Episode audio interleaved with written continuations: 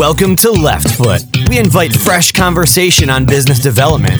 Now, here's your host, Nicole Giantonio.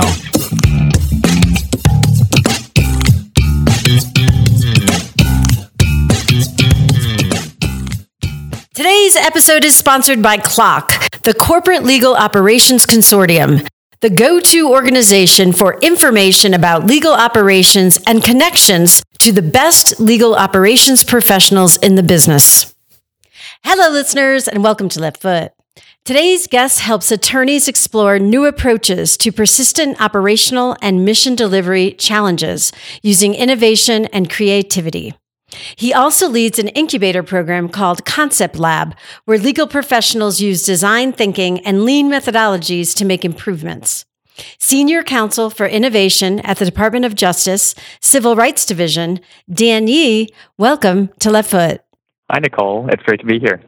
Great to have you as a guest in our program, Dan. What personal strengths or habits have allowed you to successfully transition to a role focused on legal operations and innovation in the legal community?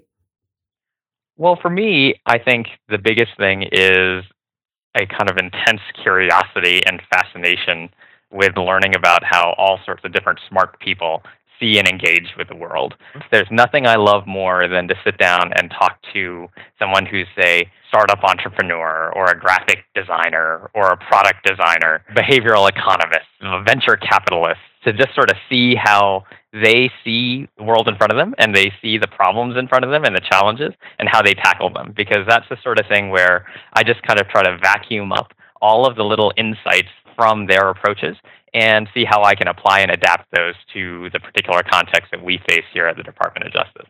Can you give us an example of a project where you were able to work with the team, come up with something that made a difference and allowed you to use what you bring to the table as someone who understands both the legal side as well as the technology and probably thinks more innovative than most. I'll give you a couple examples. One of the things here at the Department of Department of Justice that we're always doing is we're always thinking about resource allocation. We don't really think about it maybe in the way that most people out there think about resource allocation. We have this tremendous challenge which is uh, how do we enforce the federal laws that apply across the country. And in my particular area, how do we enforce various civil rights laws?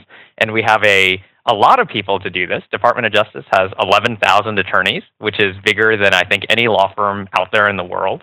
But that's still a limited pool of people that we can throw at this problem. And how we allocate and how we spend those resources and how we invest the time of the people we have to solve these really tremendous problems, that's a really fundamental resource allocation problem. Going back to what we can learn from all these other folks. For example, like I remember having a conversation with this venture capitalist. All he does every day in his life is he thinks about how to look out at a sea of opportunities and how to strategically explore and assess which ones have the highest chance of paying off and how to marshal whatever limited resources, in his case, capital, he has to spend in these different ways and to make the lead to the best outcomes. And that's exactly the sort of approach in some fundamental, deep way that we're doing every day at the Department of Justice in terms of like allocating the people that we have and the manpower that we have to solve these big picture problems. In terms of intersection, I think, between technology and what we're doing in the legal space, I think a really fun small example is trial prep. Here at the Department of Justice, we obviously we work on a lot of trials, and trial prep is something that is incredibly stressful, incredibly challenging, rapidly changing conditions, hundreds of discrete tasks involving large teams of autonomous people working together. You have hard deadlines, and time is just very limited. So that was a challenge where we did a quick design sprint around this challenge. And basically, we asked what are all the different contexts where people find themselves working under the same kinds of conditions out there in the world? And it turns out there's lots and lots of different times where people were working exactly under these sorts of stresses. So we prototyped and tested a couple different ideas, and we eventually actually settled on borrowing one from the software development world, sort of looking to the tech world for not necessarily just a product, but almost a way of doing things. One thing we explored is adapting the principles of Agile and Kanban to the legal space and to the specific act of trial prep. Basically, we took a large piece of butcher paper, set up a Kanban board, and we ran it with one team who was getting ready for a trial. And they built their Kanban board where they visualized their workflow, all of these huge number, mountain of tasks. They were able to sort of break it down into discrete little singular things that needed to happen. They had a daily scrum every morning, and it was a classic sort of daily scrum where 10, min- 10 minutes every morning they got together at the same time and asked the classic scrum questions about what did you do since the last meeting, what are you going to do for the next meeting, and what roadblocks are you hitting. And the whole thing cost us maybe five bucks worth of paper and post. This was a sort of idea that transformed this otherwise amorphous and stressful experience of trial prep that transformed the way that this trial team was able to manage that process. And that was completely borrowed over and adapted from the way that the tech industry has been doing for decades. Yeah, I worked for a company that I had GE leadership. I worked at ADP, and we definitely used Six Sigma, Lean Six Sigma, and agile processes. It was something that was part of our business because we had a lot of transactions. Working with a lot of transactions, this was outsourced employee benefits administration. We had to do things effectively and, and really look for areas or ways that we could improve and cut down time, cut down errors. But we were open to it because we were in the transaction business. So, how were the legal teams? Were they open to it? Have they embraced it? Are you seeing people come to you and ask for assistance in in rolling this out across the department? What's been the reception? So this is a really that's a fantastic question, and it's it's one of the most fascinating kinds of things that I grapple with on a day to day basis. Which is lawyers are usually the ones who are in the business of problem solving, and also they tend to be folks who, by their very nature, constantly look at risk in any particular situation. And that's just sort of conditioning that happens from law school all the way through. And it's what's valued in lawyers is who are the people who are best at sort of identifying risk in anything that you do. Now that also spills over into exactly these kind of operational things, right? Like something as simple as adopting a new project management approach to trial prep, there is going to be instinctive cultural reaction to like what's the risk of doing it this way. So what you see is actually just almost product adoption curve, right? We've got the folks who are like constantly pushing the envelope and we have a really great number of those folks who are willing to jump on this and say that looks fantastic. I'm going to try that the next time I have a trial or I have a hearing. It's but it's a small number. Then you get into the early adopters and again we have a fair number of those and those are people who once we've tested it out a little bit and we've demonstrated value, then they are, they sort of get on board. And then you sort of get into that middle of the curve where it's people who are sort of on the fence. They're slowly coming along, and then you have people on the backside who are very, very slow and reluctant to change. And that's fine. You know, this is what I love about projects like this and a lot of the role that I have is that if I can't demonstrate value for any one of these particular things to someone, and if they don't do it, that's okay. What I want to see is us moving along that product adoption curve. It doesn't have to happen all at once, but it can happen over time. And so for a lot of these projects that I tend to work on, it's strategizing about how can we continue to keep on moving along that curve. You said one of the things is you you want to and if you're not demonstrating value you wouldn't expect that there would be adoption and reception to these ideas. I'm assuming you're demonstrating value using data. Is that accurate? And what kind of data are you showing? Are you using data? And then what kind of data are you presenting to those teams to really get buy in? Yeah, you know, it really depends on who the stakeholder, particular stakeholder is, right? Like if you're talking about higher up in any organization, they're going to be more interested. Their value propositions are based around things like time saved, uh, improved outcomes, etc. If you're talking at the sort of end user level, these are like, in a case like the example I gave, these are like the trial attorneys who are actually executing using Agile or Kanban or, or whatever, or whatever the system or product or whatever those folks are thinking more in terms of like, is it saving me anxiety? Is it saving me stress? Right? Is it improving my ability to do a good job? In each of those things, we want to try to gather different kinds of data. So certainly there's a time element of it. How much time are we spending on any given thing, any given kind of task? But then we're also trying to gather that qualitative data about like what was the experience of that person using this approach or using this product or whatever, and how can we translate that out into something that would be meaningful to whoever the per- particular person is that we're speaking to, uh, whether they be end user, decision maker, et cetera, et cetera. That makes perfect sense.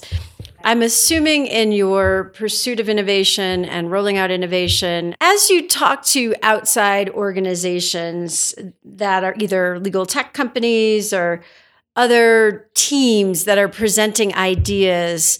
Maybe it's in the concept lab.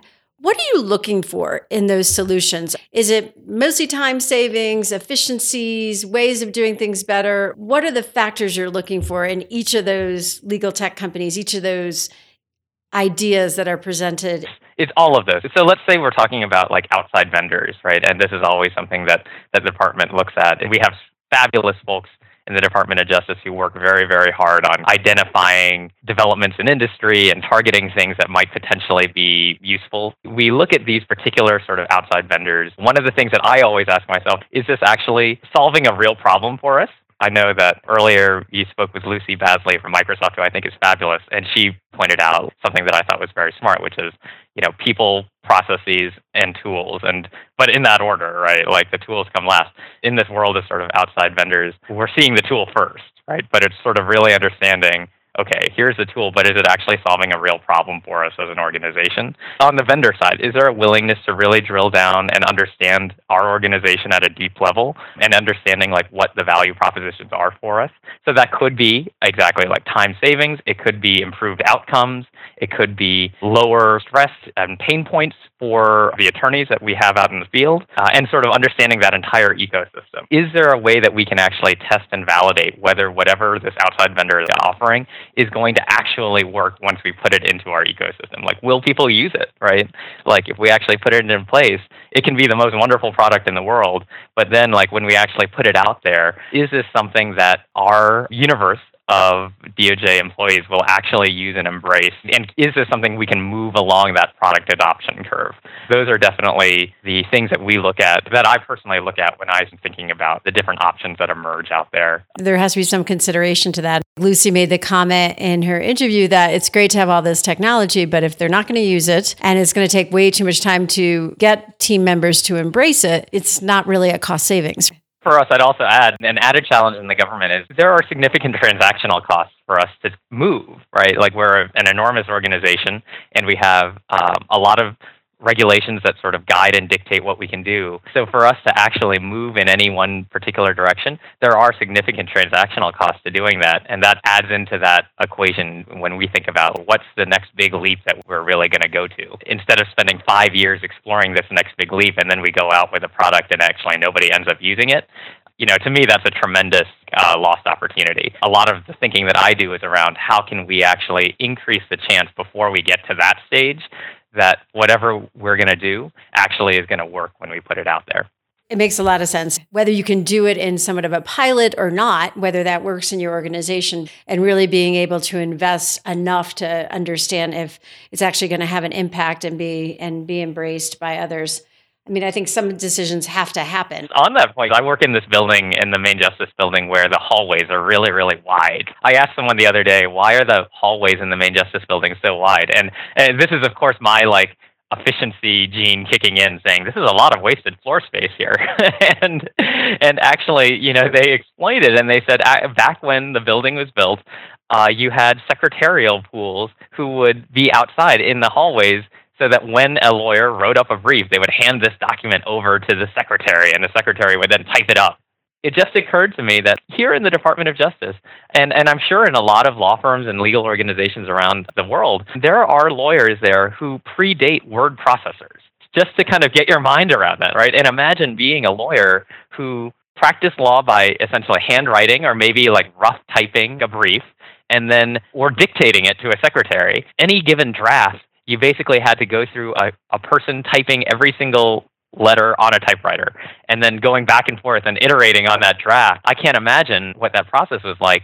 But the adoption curve can't be so slow that, like, for example, the Department of Justice would be here today, like, still typing up briefs because we didn't want to go to word processors. No organization can be in that space. Really, no organization can effectively operate in their industry anymore without moving into certain directions. It makes things so much easier. And once you realize that the learning curve is is so small, and today we all experience that, right? We get something new or a new tool that they're designed in a much more intelligent way. And now a word from our sponsor. CLOC, the Corporate Legal Operations Consortium, is a nonprofit organization of legal operations professionals providing education, the sharing of best practices, networking, and community. CLOC is driving positive change across the corporate legal services ecosystem. Go to cloc.org, that's C L O C.org, for information on the benefits of membership and the annual Corporate Legal Operations Institute. Dan, can you share with our listeners an example and as much detail as you're comfortable of something that you and your team have been able to introduce that was embraced, was innovative, at least at the point that you were introducing it, that really has shown success. Where similar to the example earlier, another example where something really has been embraced by the lawyers that you're working with. I actually would point to that trial prep example. So we're working on a lot of bigger things that are still on the stove and they're still cooking. And that's one where it was literally a lunchtime project that we were able to generate and, and work on. Maybe over the course of three or four days, we were able to do a rapid design project around this. And it was entirely just an organic group of people who, who sort of came together around this and worked on these things in addition to all the other stuff that they had to do. We were able to design, test, and study the impact of this little tiny step that we could take, and we could then package it up and deliver it, almost productize the idea of legal project management and, and applying that framework to trial prep. That's one where we're seeing actually really great movement along that product adoption curve, where the number of people who have been able to see what we did in that and then have adopted adopted it and applied it in their context, it's really tremendous actually to see that. We sort of see that as just like an example where it's again a tiny example, but it's one where we actually solved real problems for people. That is the key ingredient to that being successful. That idea that it solved a real problem. I think that's, of course, what makes people want to get on board. They had a real problem and you were able to solve it. Time savings and efficiencies, feeling more in control are probably the other outcomes that came from that. Excellent strong example. Is there an example of one where there was a project where you said either yourself or someone in the group said, "Hey, I think we need to look into this because it will make a significant improvement," and it wasn't successful? Is there an example like that that we could learn from? I like to think of every project actually the result of probably 30 or 40 or 50 or more ideas that ultimately we quickly looked at and we quickly sort of generated and thought about, but then we quickly abandoned. That actually, to me, is a very successful project where we look at a core problem and we generate tons and tons of possible ideas and solutions around that after really marinating and doing that front end research about what the problem actually is. And then we just sort of quickly test the most promising of those and then quickly as we can and as cheaply as we can discard all of the ones that are not getting traction that don't seem promising. In that sense i think every single project if we haven't gone through that and we haven't robustly discarded lots and lots of ideas that the folks that i work with may love i actually worry a little bit about how robust our validation process was. More broadly i think this will sort of resonate with a lot of the folks who, who listen to the podcast. Any sort of tech project this is a great example. I can't tell you how many times time, and I don't think we're alone as an organization. I can't tell how many times a piece of software was put into place that we expected would solve real problems. But then what you notice is you put it into place, you go through all that work to launch it. You just don't get far up the adoption curve. Maybe a few people use it for a little while. Like, for example, you want to create organizational knowledge sharing. So you take all this time and you build out like an internal network to create like communication channels internally. But then you find out out of an organization of thousands of people, about 20 use it. And then those 20 feel pretty lonely in this platform, and eventually even those people stop using it. Every organization has their own own set of stories like this. You know, like I touched on earlier, in the government, these difficulties, in my opinion, are even compounded. The effort that would go into getting to that stage where you fully launch a digital product like that it's tremendous, really a tremendous amount of input that has to happen. The cost of sort of that not paying off in the end and the adoption not happening that really is it's a really significant thing to consider. In any large organizations it's really so so important to get a full and complete understanding about how the entire ecosystem will react and respond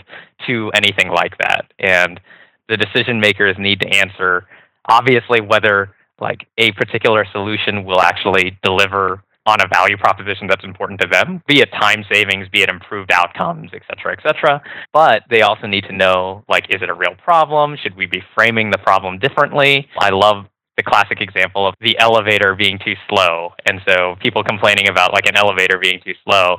And then all a design team did was put in like mirrors in the elevator instead of re-engineering the entire elevator and making it go up and down faster, right? Like they just put in mirrors. And suddenly no one complained about the elevator being too slow anymore because that wasn't actually the problem. The extra 30 seconds the elevator took wasn't a big deal. People just didn't like sitting around waiting and not doing anything. But now you actually give them something to do while they're in there for that 30 seconds. That's the real problem to solve, right? Problem framing it, thinking about whether a, given product will actually solve that problem. And then getting into that if we build it, will they come? Will people actually use the thing? And then once we actually decide to make that leap and go in that direction, what's the internal sustainability model that'll make sure that this is going to be something that lasts and will continually be moving up that product adoption curve. There are so many things out there that we see, and you can tell very quickly that there's too many steps. It doesn't actually get the job done. You know, I've seen programs, even in business development for lawyers, that are so complex, and I'm like, there is no way lawyers are going to sit down, even though it, it might work, they, they're not going to spend the time. It's, it's too cumbersome, it's too confusing, it takes way too much effort to get to, to an outcome. So the problem it's solving is actually not a big enough problem to make it worth anyone anyone to, to go to that effort. Such a core thing. Any advice on adoption once you do have an innovation or a new a new offering that you want to bring to such a large group of lawyers?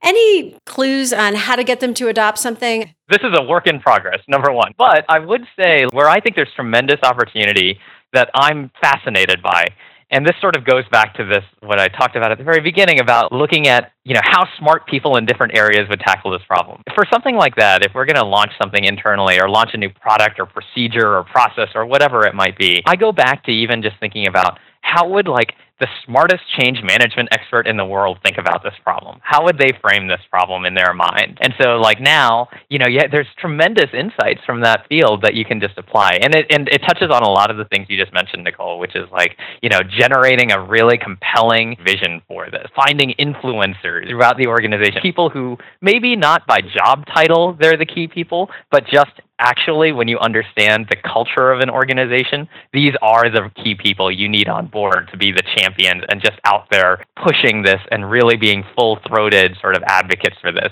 and looping those people in the process so they feel like, you know, they have like a meaningful and serious ownership role over exactly what the thing is that we're trying to do. So they can be out there and they can say, I helped build this thing, and I think that we should be moving that way relentlessly generating those small wins and communicating those small wins Great. Thank you for sharing that. That's somewhat of the secret sauce. We can roll out new things. We can talk about change that's going on, but getting people believing that, yeah, this will make a difference. Those are key parts of anyone's role that has to do with change, change management, change leadership, innovation. On the point of innovation, you said you've got some things that are kind of in the oven on the stove that are going to be rolled out with the intent of solving problems. What can you share with us, you know, based on your view of what's going on in the legal space in in the either firm or in-house environment what are you what are you seeing out there that you would consider to be innovative I think when you look across this, the, the world of automation tools and discovery tools and the application of AI, I mentioned word processor programs being this tremendous leap forward in legal productivity. I think, and this is my personal view, in 10 years or maybe less, that's basically going to be the word processor program of tomorrow in terms of the,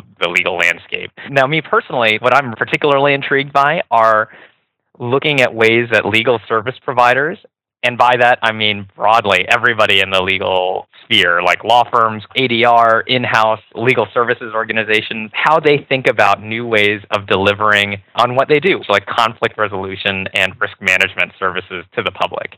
For example, I think that there's this tremendous work being done now in the access to justice world. We fundamentally have this gap between the number of lawyers who are out there and the legal service providers who are available with the people who need legal services. For a long time, you know, people have been talking about what are ways that we can increase the number of lawyers that can help people. There's a lot of interesting work being done in that space.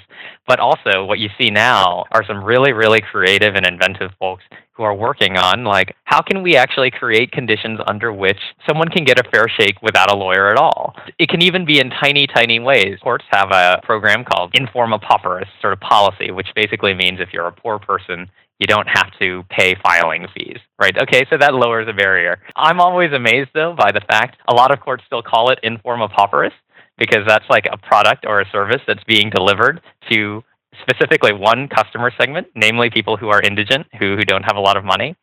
And I question how many people who might actually be in that sort of essentially customer segment actually know what in forma pauperis would ever mean. And so it's like Apple coming out with an iPhone. Great product, except they call it like the XJ11212. And then when someone and someone had to go in and ask exactly for an XJ11212. And if someone actually asks, "Oh, why did you call it name it an XJ11212 because it's obvious the previous model was the XJ11211. It doesn't really make a ton of sense, like the actual person who's going to be consuming these uh, these services. But I think that there's tons and tons of interesting work there where people are starting to identify those things in the legal world, and they're trying very, very hard to shift the legal world into a more user centered direction. And so that's just like this glaring example. But I just think there's tremendous, tremendous work being done there where essentially people are putting their design hat on. How can we completely view the the legal experience through the eyes of a client, someone who's not going to have any attorney helping them, or a juror who's walking into court. How can we view the experience through their eyes and find ways that can actually make this system work better for that particular person.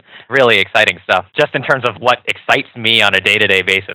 That's so interesting, Dan, because one of the things we're hearing from in house counsel is this move towards outcomes, wanting to understand outcomes using data. And it's almost the same thing in a corporate environment. If we can say to the client, hey, based on the matter you presented, these are the possible outcomes. This is how it's going to play out. A, which one do you want to pursue? Or B, do you even want to pursue it at all? And I think the same thing when you talk about access to justice. I mean, if there was a likelihood of a particular endpoint, you could actually drive a person through the steps without having to to really know the law. And and, and of course, and that's in my layperson's opinion. That's right. It's really something where any system that's too hard for the typical person to be able to understand it, where you actually need to go out and hire a very, very expensive and very well trained guide to just shepherd you through that system. That probably is a system where people should take a hard look at is that system too complicated? Are there ways that we can make that system work better? And by system, I mean that in a very, very big sense of like the legal system as a whole. And, and I think that's exactly right. More and more you're seeing in the in house context, general counsels who are being very clear to firms the way that you're delivering information to us, essentially the products you're returning to us, are not actually the products that we need within our context. You tailor those products that will actually work better for me in terms of what I need to accomplish here. That's exactly right. Really, fundamentally, the exact same principle. Um, great, great example, and definitely a lot of runway there. I, we interviewed a an immigration lawyer who talked about the challenges of what's going on in that space and the complexities of the different kinds of ways that someone would have to apply to be a U.S. citizen. A lot of areas for improvement, a lot of space for improvement. Dan, great content. We appreciate you sharing what's happening in your world of innovation at the Department of Justice. Any last points you'd like to share with our listeners about innovation, about you know what's happening in the legal space before we say goodbye?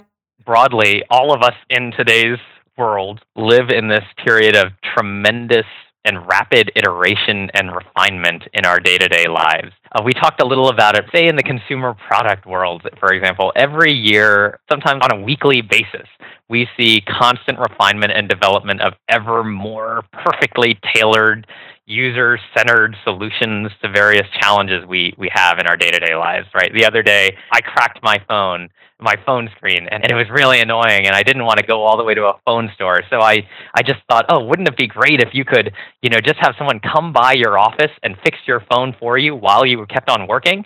And it turns out this exists. Someone has come up with this, right? And so boom, like at the same cost that it would have cost me to take a half day and like find a store where they'll fix my phone and I'll go without my phone for a day. In fact, someone just came by my office, sat sat right at my desk while I was typing away, and then fixed my phone for me. And then the competition is so fierce, even a consumer-facing website could live or die based on a single extra click that someone has to go through compared to their competitor. I think if anybody thinks that in the legal space those same forces and expectations won't intrude, that's really unrealistic. That's a really tremendous oversight because it's already happening in some ways.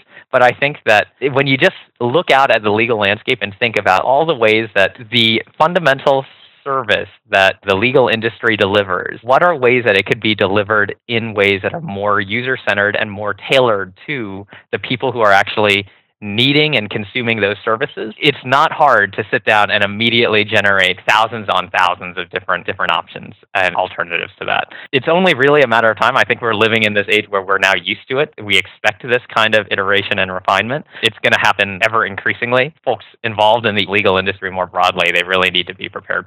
Great last. And I am still surprised when I hear people say it's all about the relationship, you know, the relationship I have with my clients, and they just trust that I'll deliver good service. I'm going to deliver it in the way that I feel is appropriate. It's really interesting that there's still some pockets of people thinking that they can do it the way they've always done it and that's going to be okay. Roger Meltzer of DLA Piper spoke at Legal Week and he said, I run a legal ecosystem and the majority of the people in our firm are not lawyers. And that's an interesting point. He's saying it's an ecosystem now. It's it's not a firm of lawyers. It's a, it's a group of people delivering legal services, which is great. Strong last point. Thank you. Dan, it's been a pleasure having you as a guest on Left Foot. Thank you for listening to this episode of Left Foot. For information on our podcast, our 12 session business development challenge, and our online business development coursework, visit leftfoot.com. It takes focus and thought to lead with the left foot. Until next time.